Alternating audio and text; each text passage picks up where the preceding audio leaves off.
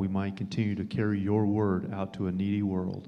So we thank you and praise you again for who you are in each one of our lives. And it's in the precious name of Jesus we pray. Amen. Morning again. Good to see y'all. Uh, so, most of the time on Mission Sunday, we have a guest speaker. I feel like we uh, kind of had that last week with Ash and his message. Where is, is he here? Is he's, he's going to pick up our food, so he may have gone already. But uh, that was a great message on Psalm 67.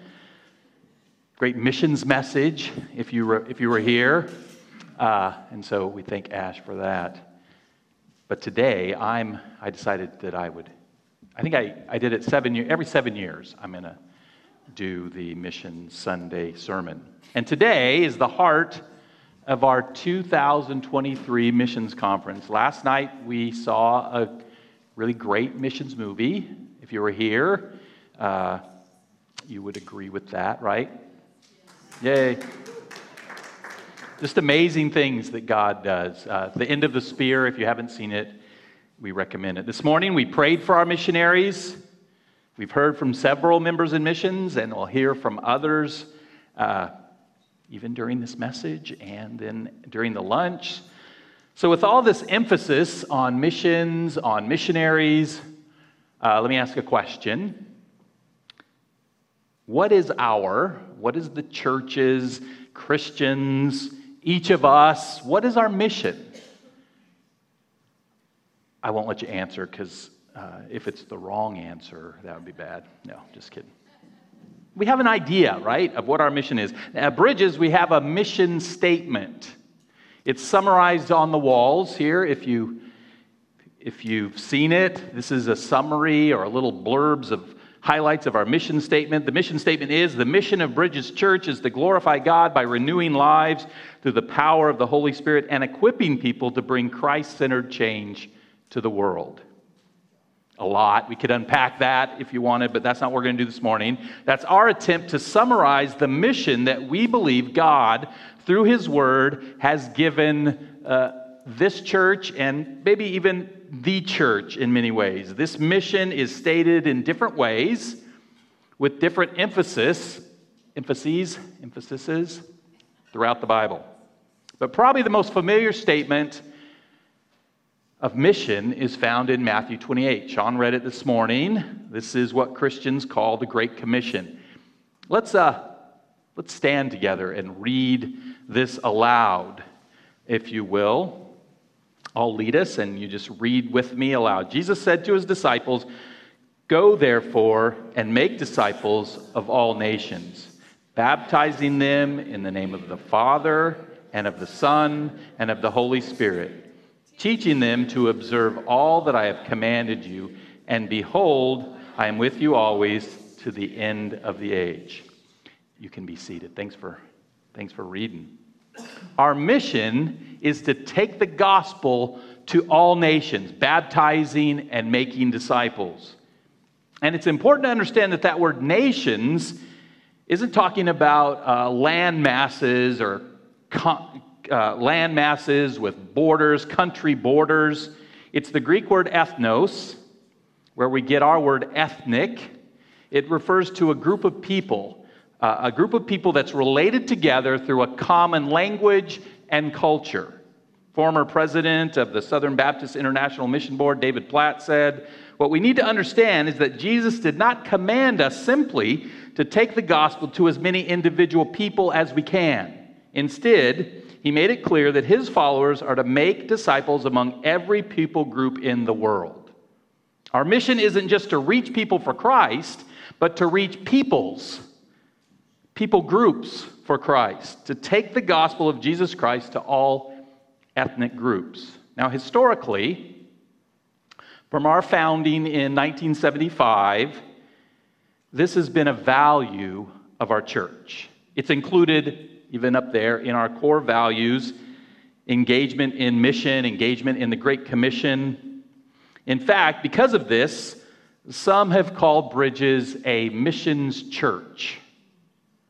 What do I mean by a missions church? A missions church takes an active role, it's up on the screen there, in seeing the gospel of Jesus Christ go to the unreached by sending and supported, supporting qualified people, missionaries, to places where the church either does not exist, is only beginning, or is very small and weak. In Acts chapter 13, verses 1 through 3, we read about the first missions church. Now, there were in the church at Antioch prophets and teachers. While they were worshiping the Lord and fasting, the Holy Spirit said, Set apart for me Barnabas and Saul for the work to which I've called them. Then, after fasting and praying, they laid their hands on them and sent them off.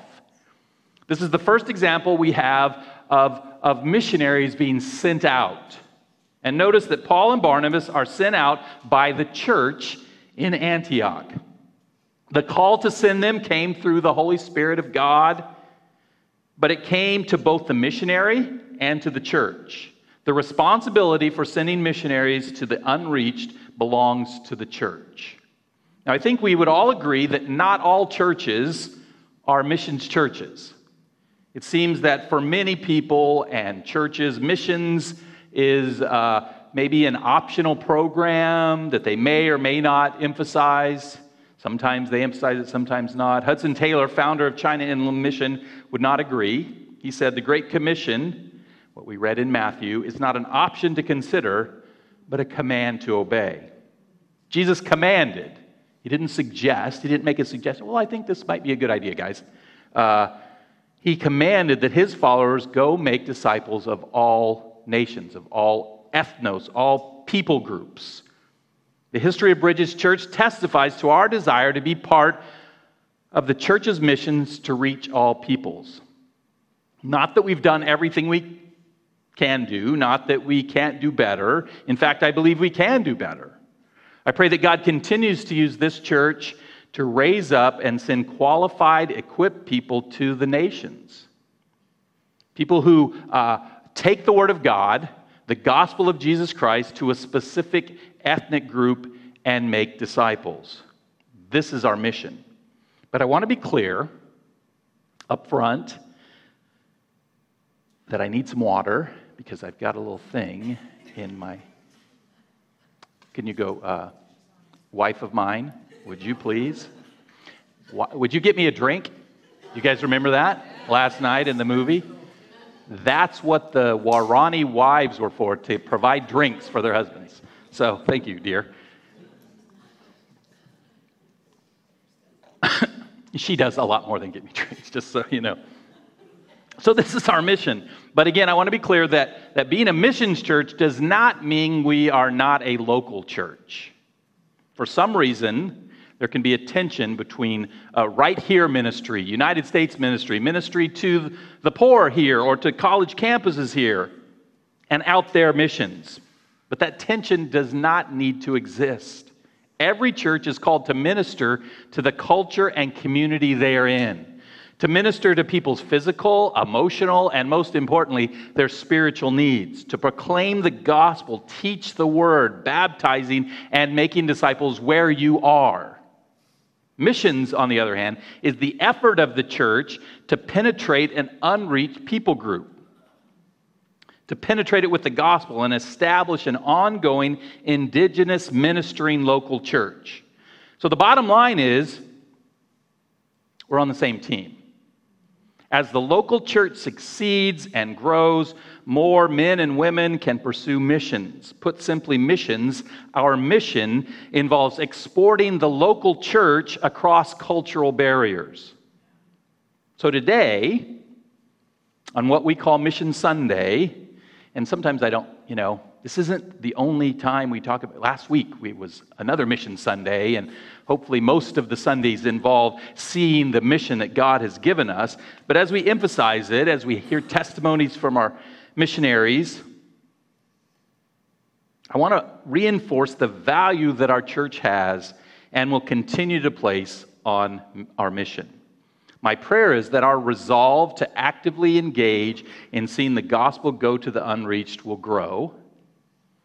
That some might see for the first time the importance that God places on reaching all peoples, and others who've heard these things before. If you've been around here for a while, this is, I'm, I'm not going to say anything you haven't heard before.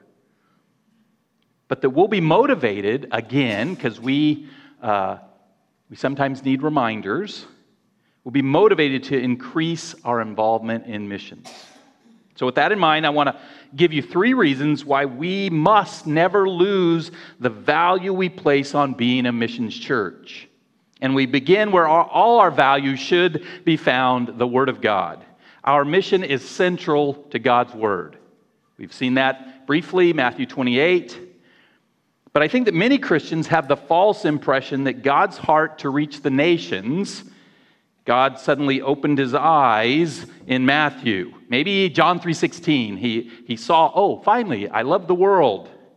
That in the Old Testament, for example, God was only working with one ethnic group and he had blinders on, maybe, to the rest of the nations.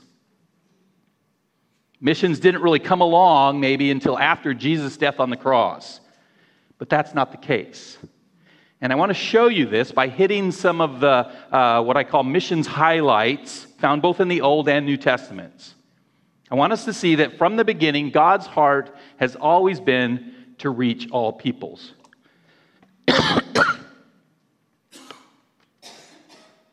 so let's begin close to the beginning in Genesis chapter 12, verses 1 through 3. This was, uh, if, if you were here uh, almost 50 years ago, this was the passage Dave Doherty, our founding pastor, preached on probably more than any other. Uh, his missions is, always took him back to Genesis 12 for some, for some reason. That's my recollection. This is called the Abrahamic covenant. But before we read these verses, it's important we see the context. What's going on? In the previous chapter, Genesis 11, we have the, uh, the Tower of Babel incident. You guys, if you're not familiar with it, uh, you, if you're here last week, Ash talked about it. That was a big part of his message. He talked about the Tower of Babel. Prior to, no, don't build towers, build bridges. We all remember that from last week. Prior to Genesis 11, the Tower of Babel, everyone on the earth shared the same language. And they came together to build a tower to heaven. Why? So that they would not be scattered among the earth. They were seeking their own glory and even violating the command God gave to Adam and Eve be fruitful and multiply and fill the earth. Don't build up, try to reaching heaven, but fill the earth. So the Lord came down and confused their language, and they scattered over all the earth. This sets the stage for Genesis chapter 12. We have an earth uh, with many different groups of people. Languages, cultures are forming. And in Genesis 12, 1 through 3, we read Now the Lord said to Abram, Go from your country and your kindred and your father's house to the land which I will show you. And I will make you a great nation, and I will bless you and make your name great, so that you will be a blessing. I will bless those who bless you, and him who dishonors you I will curse. And in you all the families of the earth shall be blessed and in you all the families of the earth shall be blessed. It was as if God looked down from heaven and seen all these different peoples, languages that he had created when he dispersed them out, and wanting to reach them all, he came up with a plan. Now, he could have chosen a representative from each of these existing people groups, but that wasn't his plan. He chose one man to start a new group that would be his chosen people. God chose Abram or Abraham from among the peoples. He chose Abraham, which means father of nations or father of multitudes. And God made a covenant with him. And this covenant included the fact that through him, through Abraham's descendants, all the families, the peoples of the world would be blessed. The Apostle Paul, close to 2,000 years later in Galatians chapter 3, verse 8, wrote of this covenant. And the scripture, foreseeing that God would justify the Gentiles by faith, preached the gospel beforehand to Abraham, saying, In you shall all the nations be blessed.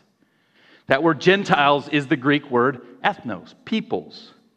When God made his covenant with Abraham, he was not thinking of the Jewish people only, he had all peoples in mind. Yes, Abraham, I will bless you. I will make you into a great nation, and you will be a blessing. God, from the beginning, was planning for the gospel to go to all peoples. And ultimately, as Paul points out, that blessing would come through Jesus Christ. So, again, from the beginning of nations, the beginning of actual nations in Genesis chapter 11, God's heart has always been to bless, to reach them all. But wait a minute, you might be thinking, isn't the Old Testament actually filled with examples of God's judging the nations? It is. It's got lots of those. And it's also full of examples of God judging his people, the nation Israel. But in both cases, God's judgments were more than punishments. Through judgment, God was demonstrating his great power. He was revealing himself to Israel and to the nations. Let's look at one of the harshest judgments, judgments ever recorded in the Old Testament uh, the 10 plagues. Not the one plague, the 10 plagues. What was God accomplishing through the plagues? Was his only desire to crush the Egyptians and to force them to let his people go? Or was there more? Well, in Exodus chapter 7, verse 5, God states, at least in part, at least part of his purpose for the 10 plagues. He says to Moses, The Egyptians shall know that I am the Lord when I stretch out my hand against Egypt and bring out the people of Israel from among them. Each of the plagues God sent was calculated to both show God's power and to destroy the Egyptians' trust in their false gods. And in one false god in particular, the Egyptians uh, worshiped their Pharaoh. He was God in human form. And with each of the plagues, God demonstrated that Pharaoh was powerless against the one true God. So, what happened? Well, we've all read the story or seen the movies. I mean, this is a, one of those epics. We know that Israel escaped through the Red Sea, but is that it? Well, in, the, uh, in my uh, second favorite movie about the Ten Commandments, The Prince of Egypt, animated, if you haven't seen it, good stuff. There's a very brief scene during the Exodus that gives the answer. We see two Egyptians uh, just standing there and they're conversing, they're holding spears as they watch the children of Israel exit, exit the land. The Egyptians don't say a word, at least we don't hear them. They just look at each other, they drop their spears, and join in the Exodus. And you might say, who cares what the Prince of Egypt has to say? Uh, but this scene is based on a true story. That's what the Bible says happened. Exodus chapter 12, verses 37 and 38, we read And the people of Israel journeying from Ramses to Succoth, and about 600,000 men on foot, besides women and children, a mixed multitude also went up with them. Who was this mixed multitude? Who were the people that left Egypt uh, with the children of Israel? They were the Egyptians and other foreigners who lived in Egypt. Egypt uh, didn't just have the, Israel, uh, the, the Jewish slaves, they had others. They were people who were seeing God's demonstrate his power. In seeing that, they realized their greatest hope was to join God's people. So even God's judgments on the nations were meant to demonstrate who he was, that some might see, that some might turn to him. God's heart has always been for all peoples. Now, moving along in time, when the Jewish people were, you know, they left Egypt, they wandered, they eventually went into the promised land, eventually had a king, Saul, David. Now we're moving to, all the way to Solomon. They set up a kingdom and King Solomon is in the midst of where we're going, dedicating the temple to the Lord. They built a temple.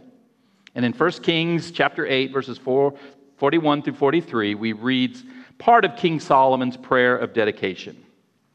He says, When a foreigner who is not of your people Israel comes from a far country for your name's sake, for they shall hear of your great name and your mighty hand and of your outstretched arm.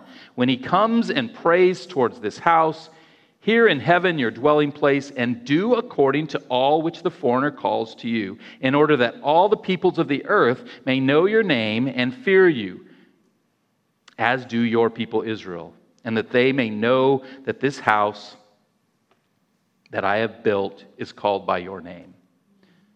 This is so odd if, if you think of history and people, this king who should be concerned about his people, in the dedication of their temple, is praying that God would bless the foreigners, bless the people that come, that, that all peoples would know of the one true God. Solomon knew that people in other nations would hear of God's greatness and come to the temple seeking him. And his prayer was that God would answer the prayers of these foreigners, thus spreading the word of God to all peoples on earth. But unfortunately, Solomon uh, married foreign wives and allowed the worship of foreign gods in the land of Israel. This began this downhill uh, spiral for the nation. Their, their kingdom was divided, and they had one bad king after another. Because of Israel, Israel's continued, continued disobedience to God, they were judged. They were defeated in war, taken out of the promised land, and landing in exile. And even in exile, God was working through his faithful servants to be witnesses to the nations.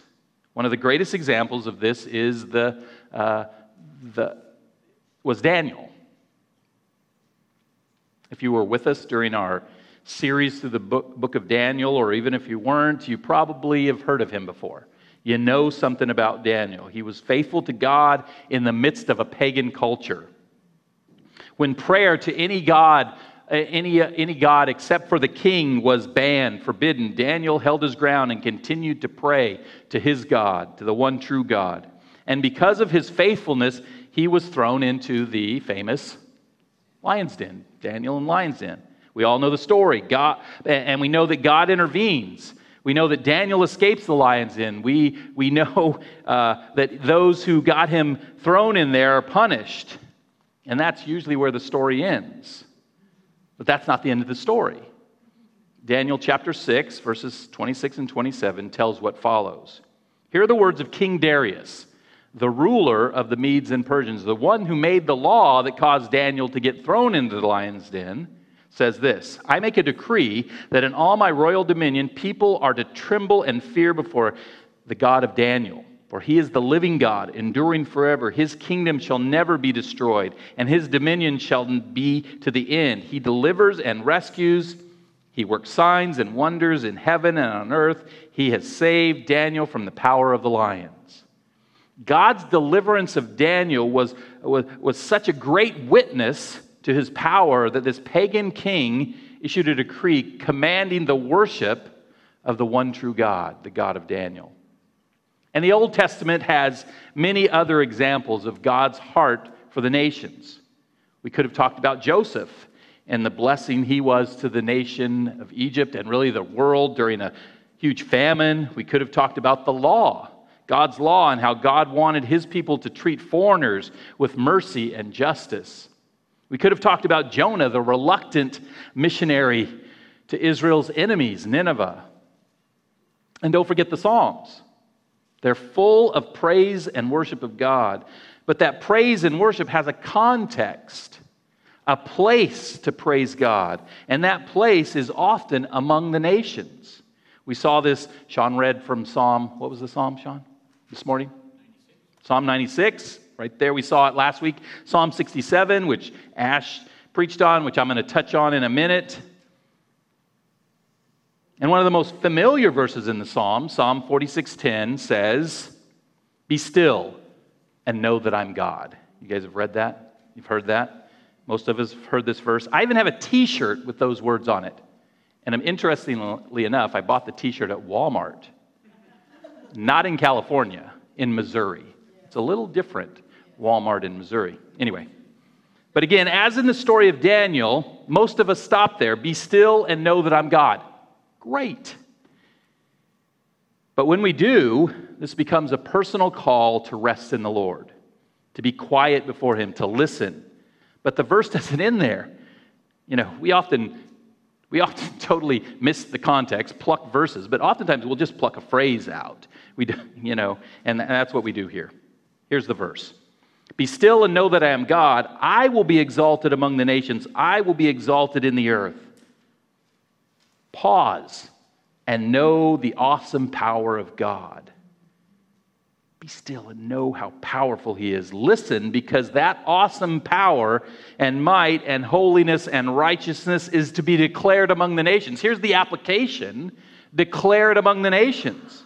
Yes, in Christ we can have those still quiet moments with God, but never forget God is more than your personal Savior. He's more than your friend.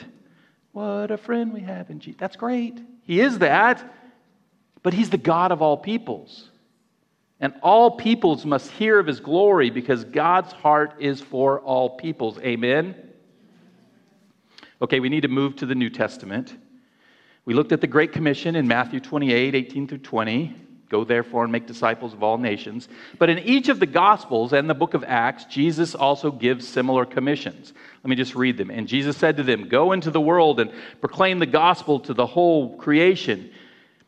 That's Mark. John, Jesus said to them again, Peace be with you. As the Father has sent me, even so I am sending you. Acts but you will, Jesus said it, but you will receive power when the Holy Spirit has come upon you, and you will be my witnesses in Jerusalem and in all Judea and Samaria and the ends of the earth. We'll get to Luke shortly. But each of these verses clearly states the mission that God has given his church. And if you take the time to read the book of Acts, which I recommend, uh, it's a good book. Uh, you'll see that the early church uh, gave themselves to this mission. The main character in the book of Acts is, uh, well, the main character is the Holy Spirit. The main human character is the Apostle Paul. And his story is of a man called by God and driven by that call to take the gospel to the ends of the earth. In Romans 15 20, Paul writes, And thus I make it my ambition to preach the gospel, not where Christ has been named, lest I build on someone else's foundation. We saw that in if, if you saw the movie last night or if you've read the story, it gives more details about the motivation of these five men who went into the Waorani tribe and were martyred. You know, that was their ambition to, to go someplace where the gospel had, and it certainly hadn't, hadn't been there. And Paul's ambition was to preach the gospel, but not just preach it. Paul took the Great Commission seriously, and his mission was to preach the gospel where it had not been heard before, to the unreached. So I hope it's clear that our mission, reaching all peoples, is central to God's Word, both in the Old and New Testaments. But just in case uh, you're not convinced, let me look at one more passage. I saved Luke for last because it shows in the New Testament that our mission was central to the Old Testament. I think Sean read this for us this morning, too. In Luke chapter 24, verses 45 to 48, after his resurrection, Jesus is speaking to his disciples, and we read Then he opened their minds to understand the scriptures. And he said to them, Thus it was written, thus it is written, that the Christ should suffer and on the third day rise from the dead, and that repentance for the forgiveness of sins should be proclaimed in his name to all nations, beginning from Jerusalem. You are witnesses of these things. This is Jesus' summary, or Luke's summary of Jesus' summary of the scriptures. But what scriptures? The Old Testament, because at this point there was no New Testament. Jesus says that the Old Testament covers two main themes. First, that the Christ will suffer, die, and rise from the dead. This speaks of redemption. This speaks of the fulfillment of the sacrificial system seen in the Old Testament. This speaks of the fulfillment of prophecy and, and much more. And second, second theme, that repentance and forgiveness of sins will be preached in his name to all nations beginning in Jerusalem. This too speaks of redemption. It speaks of the nation Israel being a blessing to all the nations through Christ. It makes it clear that our mission is central to all of God's Word. That's God's heart, revealed in God's Word, has always been for all peoples. And therefore, our hearts and our mission should include all peoples. Ask yourself do I, like the God I claim to follow, have a heart for the world, for the unreached, for those who've never heard the gospel? And that brings us to our second point our mission is not only central to God's word, but our mission brings hope to God's world. If you remember from several weeks ago, we looked at Psalm 24. In the first verse, David writes, The earth is the Lord's, and the fullness thereof, the world and those who dwell therein. The earth, the world, and all who dwell therein belong to the Lord. All people belong to the Lord. They are His, and He has a heart for them. Our mission is to take the gospel to all His people in His world. And why should we do that? Certainly because it's commanded by God in His Word. But it's commanded for a reason, and that reason is that without the gospel, there's no hope. There's no hope in this life, and there's no hope in the life to come. The world is full of problems, and the gospel is the only eternal solution. The gospel brings hope, not wishful thinking, but surety in God's future's promises. If you remember from our study in the book of Colossians several months ago, Paul writes to the church, And you who were alienated and hostile in mind, doing evil deeds, you who had no hope, he has now reconciled in his body of flesh by his death in order to present you holy and blameless and above reproach before him. If indeed you come to faith, stable and steadfast, not shifting from the hope of the gospel that you heard, which has been proclaimed in all creation under heaven, and which I, Paul, became a minister. Do you see the mission here? To proclaim the gospel that gives hope to a hopeless world. The, the Colossians heard, heard this gospel through Epaphras, who heard it through Paul. And it's our mission to proclaim the same gospel of hope, the gospel of Jesus Christ to God's world today. But I think we tend to forget about the world. We get so focused on our own issues, our own problems, the problems in our city, in our state, in our country, of which there are a lot. So many, in fact, that we tend to forget about the world. Uh, we've got enough problems here. I don't need to go beyond this. We forget that we've been commanded to, to reach the world for Christ. We need to be reminded, and I've asked uh, Jay Che, there he is. Hey, Jay. Uh, to give us a reminder, Jay and Suzanne work with a mission organization called Frontiers. That's a great name for a mission organization, by the way. Frontiers helps the local church send missionaries to the frontiers. Is that fair? Okay, Suzanne's given me this. Well, maybe. I don't know. Anyway, to places where the name of Christ is not known. And Jay and Suzanne have recently spent some time going out into God's world. So I've asked Jay to share with us not only about his ministry, but how the gospel brings hope to the world. Jay?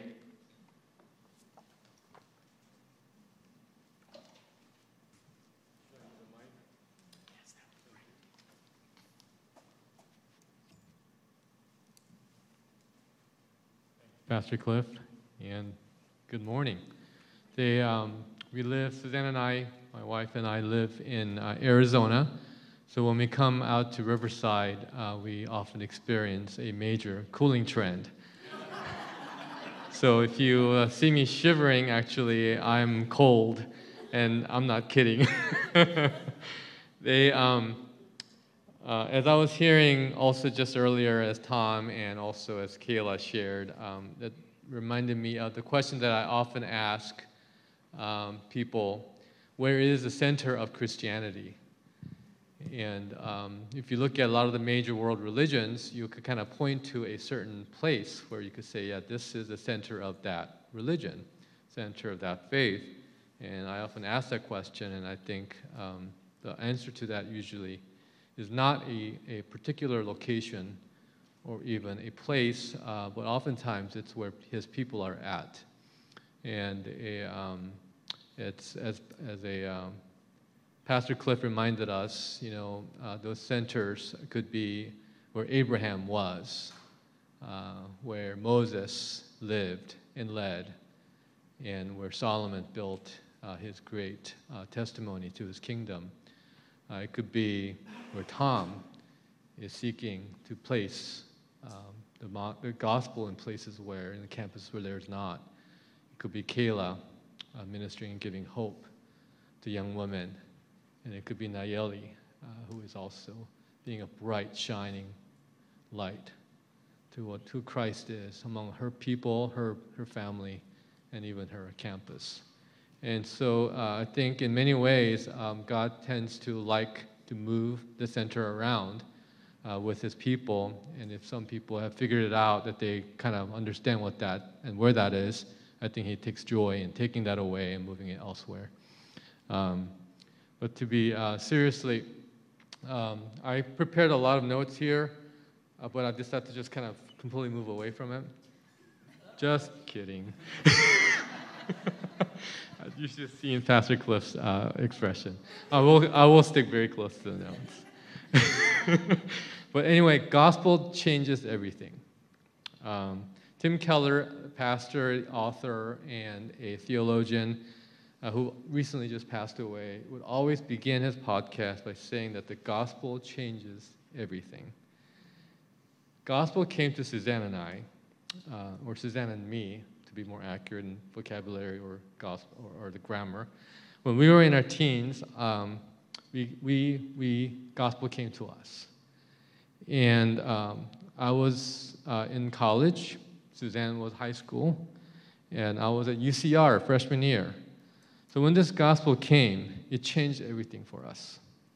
We looked at the world differently, we looked at others differently. We had new eyes to see truly the depth of our brokenness, but also to see truly how we are made in God's image, uh, with worth far greater than what we possibly could have imagined for ourselves. So now we're in our 50s, and we're still awed by how much gospel continues to change everything. Uh, in Pakistan, a man named Noor uh, fled his native Afghanistan over seven years ago uh, because of persecution to his minority, Hazara peoples. As a refugee in Pakistan, he met a frontiers missionary uh, from the Netherlands. Um, Noor heard the gospel for the very first time. For the very first time. And realized that the God of the scriptures that we just heard about loved the Hazara people. And in fact, that this God had high regard for all peoples. Buoyed by this extraordinary love, Noor realized that his life was not an accident, not a mistake, but one full of purpose and hope. So, a few years down the road, in August 2021, just two, years, two short years ago, the government of Afghanistan collapsed, and the curtain of Islamic rule came down on the nation, casting vast chaos that continues to this day. And many Hazara people, Noor's people, fearing a wave of another persecution yet again, fled, as it's sensible to do, and fled Afghanistan to the porous border with Pakistan. And many hundreds, actually hundreds, came to the same town where Noor lived. And Noor uh, moved with compassion, organized a response with assistance of the Frontiers team working alongside him to shelter these homeless refugees, provide food, and to help create industry within their settlement for sustainability and economic uh, stability. One important fact that was not lost on the many Hazara refugees that Noor was helping was that Noor also reached out to those in the refugee community who were not Hazara. In fact, even many from the tribes who historically persecuted the Hazara peoples. Learning about the gospel that defied these tribal boundaries, many Hazara began to study the scriptures together within their families and across the tribes in the wider refugee settlement. So I was recently able to verify that there are now over 60 discipleship groups meeting regularly together to inhabit the gospel through the scriptures. Frontiers team has witnessed dozens of baptisms within this refugee community in this region. Hope has a way of becoming contagious. So Suzanne and I have been very privileged, I mean, um, more beyond than our imagination, to be able to be in this front row to see God at work in this Muslim world these two past decades. Uh, we became involved in this work uh, to be witness of how God transforms fundamentally heart and societies, even in the places of great distance and great challenges. So, as we witnessed uh, Christians making bold statements of faith and transformation within their communities, my ministry through Frontiers now focuses on engaging these sprouting Christian communities to form entities um, new sending organizations, bringing the message of hope to their nearby Muslim communities and to cross cultures, as people have done throughout centuries, to cross cultures in obedience to the scriptures.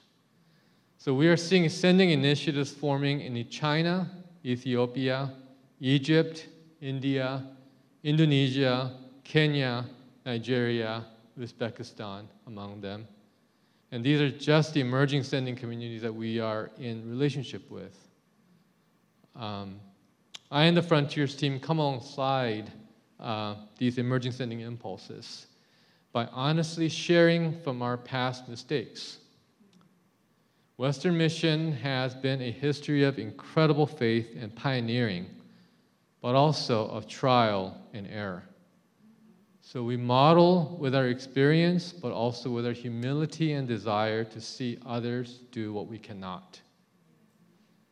So I come alongside by sharing resources. Resources often come in forms of finances to build capacity and training to increase, increase skill.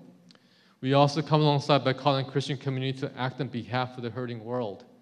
As I shared in the example of refugee crises, uh, when Noor became a channel of hope uh, even to those outside of his tribe.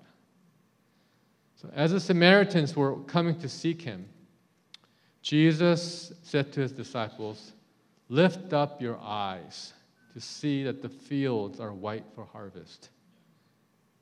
May reapers, many reapers will go to the harvest field from many nations. They will go because of those who have sown before them. And I feel in many ways like a door opener for this new generation of reapers to go out. When the fruits are gathered, both sowers and reapers will rejoice together, Jesus said. And I do look forward to that time. And all the things that have been untrue will be made true again. Uh, thank you for sowing, for the Bridges family here. Thank you for your role as a sower. In many ways, you will also be able to rejoice together with the reapers. So thank you. But yet, there is still much work to be done. So it's too early to celebrate. Cliff.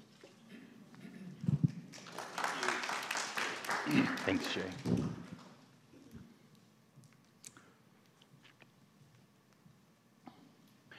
What a blessing to hear God, what God is doing uh, in our world. Just these little, these little snippets, and uh, thank you, Jay. The gospel brings hope. We've seen that our mission is both central to God's word, and our, our mission brings hope to God's world.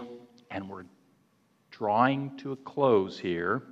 There's one final crucial aspect of our mission. Third and final point our mission increases God's worship. This really follows again on Ash's message from last week in Psalm 67. Let me just read uh, and comment on the first three verses of that psalm. May God be gracious to us and bless us and make his face shine upon us. Stop and think about that. May God bless us. Why? Why does the psalmist pray for God's blessing? That your way may be known on earth, your saving power among the nations, among all nations.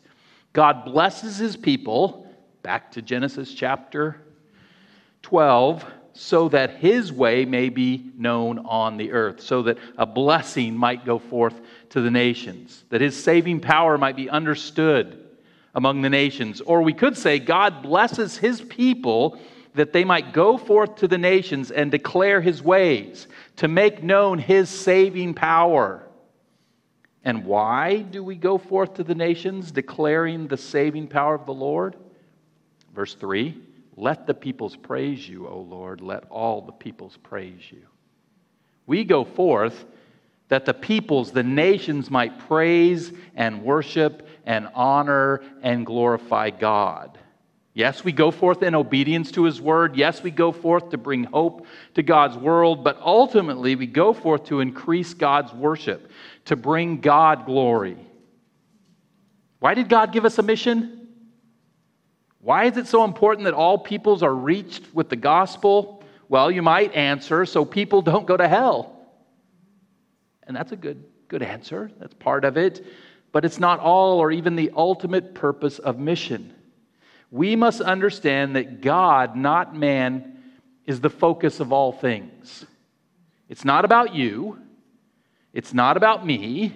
It's not about us. It's not even ultimately about the world. It's about God. When we understand that He deserves the worship, the praise, the honor, the glory of, of not just us sitting here this morning, of not just this nation, but of all peoples, when we understand that He is the creator, the possessor of all things, that this is not our story, this is His story. When we understand that the hope and joy of the world will only come through the glorification of God, our best lives, if you will, are only lived in the shadow of God's glory. Then God, not man, becomes our mission, central to our mission. This moves our mission and its ultimate purpose to a, a new level. John Piper, in his book, Let the Nations Be Glad, you knew we wouldn't leave here without something from John. He said this, one of my favorite, maybe my favorite missions quote Missions is not the ultimate goal of the church, worship is. Missions exist because worship doesn't. Worship is ultimate, not missions, because God is ultimate, not man. Our mission is not only to see the salvation of the nations, but to see God's glory declared and increased among all peoples. To see men and women from every tribe, tongue, and nation worshiping the one true God. A.W. Tozer said, God saves men to make them worshipers. Ultimately, our mission is declare God's glory to the nations, that men and women everywhere might have the opportunity to worship and glorify God this side of heaven, and to one day join in that heavenly chorus of worship. I mean, just read the. I mean, I had a bunch more, but I had to cut some stuff, okay? Because we're getting late. But I had verses in Revelation, just read Revelation 5, which I'll do in a second here, Revelation 7 to one day join in that heavenly chorus. This is the end. This is what's going to happen. We just need to jump on board as the people from every tribe and tongue and language say, To him who sits on the throne and to the Lamb be blessing and honor and glory and might forevermore. We know that's what's happening in the end, so that's the goal now as well. So I hope we've seen that our mission is central to God's word, bring hopes to, brings hope to God's world, and increases God's worship. And the question I want to leave us with is this uh, it's the, the, the, normal question at the end of sermons uh, what are you going to do about it? You know, what does that mean for you? How are you going to engage in the mission God has given you who are part of His church? Let me just encourage you with a couple, you know, ideas, possible ways. This isn't in your notes, but uh, it'll be up there on the board. First, learn about, learn more about mission. Read a missionary biography. Watch End of the Spear. Watch a missionary movie. I can recommend a number of biographies that had great influence on me as I sought missions as a college student. Go to the websites of, uh, of the missionaries we support, the, their organizations. Learn more about what they do, learn more about what's happening in the world. Lots of great information. Learn about the places and needs where we've sent and are supporting missionaries or other places that God puts on your heart. Here on the screen, I've put, we've sent uh, from this church, we, we support people from all those places. Learn about one of them. Second, pray about, pray more about our mission. Take a few of, in the back on the foyer, we have a table, and it, I think it represents most. Some of the missionaries are kind of incognito, and we have to, can't talk about them much, and they might not be there, but But most of them are there. They have prayer cards with information about them, and you can begin praying for them. Contact them, get on their list to get their, their prayer letters, become a prayer partner, become a financial por- partner. Invest in them. Invest with your time, invest with your resources in one of our missionaries. Talk to the members in mission who are here today. Talk to them about how you can pray for them, how you can support them. Do a study and pray based on Jesus' only prayer request. Anybody know what that is? Jesus did one prayer request. Somebody read the beginning of it. Jay read the beginning of it. Matthew 9, 37, 38. Then he said to his disciples, The harvest is plentiful, but the laborers are few. Therefore, pray earnestly to the Lord of the harvest to send out laborers into his harvest. Do you pray that? Do you pray that God would send out laborers into his harvest field? Pray also about how you might personally be part of going to the harvest field. And then finally, act. Act on our mission. You know, you, you could join our missions team. Just we would help you learn more about missions if you join our missions team and you could help us with our missions conference and other things we're doing. Go on a short term mission trip. We're hoping to possibly go to uh, uh, Spain next summer. We've talked about that.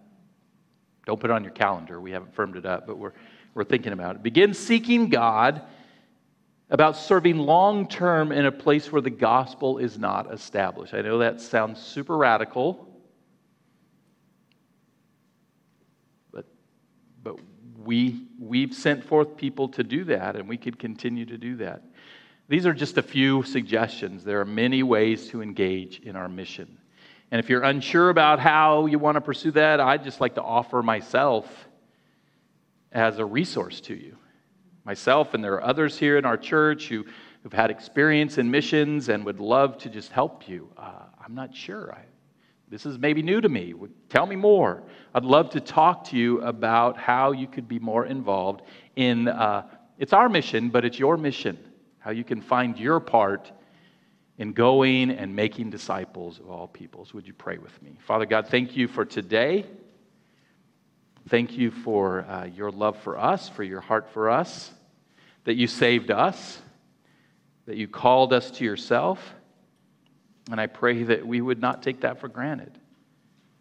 Lord, I pray that we would respond uh, in love for you, in obedience to you, in a desire to obey your word, in a desire to see the world transformed by you, and in a desire, most of all, to see you worshiped Every knee will bow, every tongue will confess that Jesus Christ is Lord. And I pray that people can do that this side of heaven and they can spend eternity with you and love you and worship you and honor you. So be with us, give us direction uh, for how we can be involved in uh, the mission you've given us. In Christ's name, amen.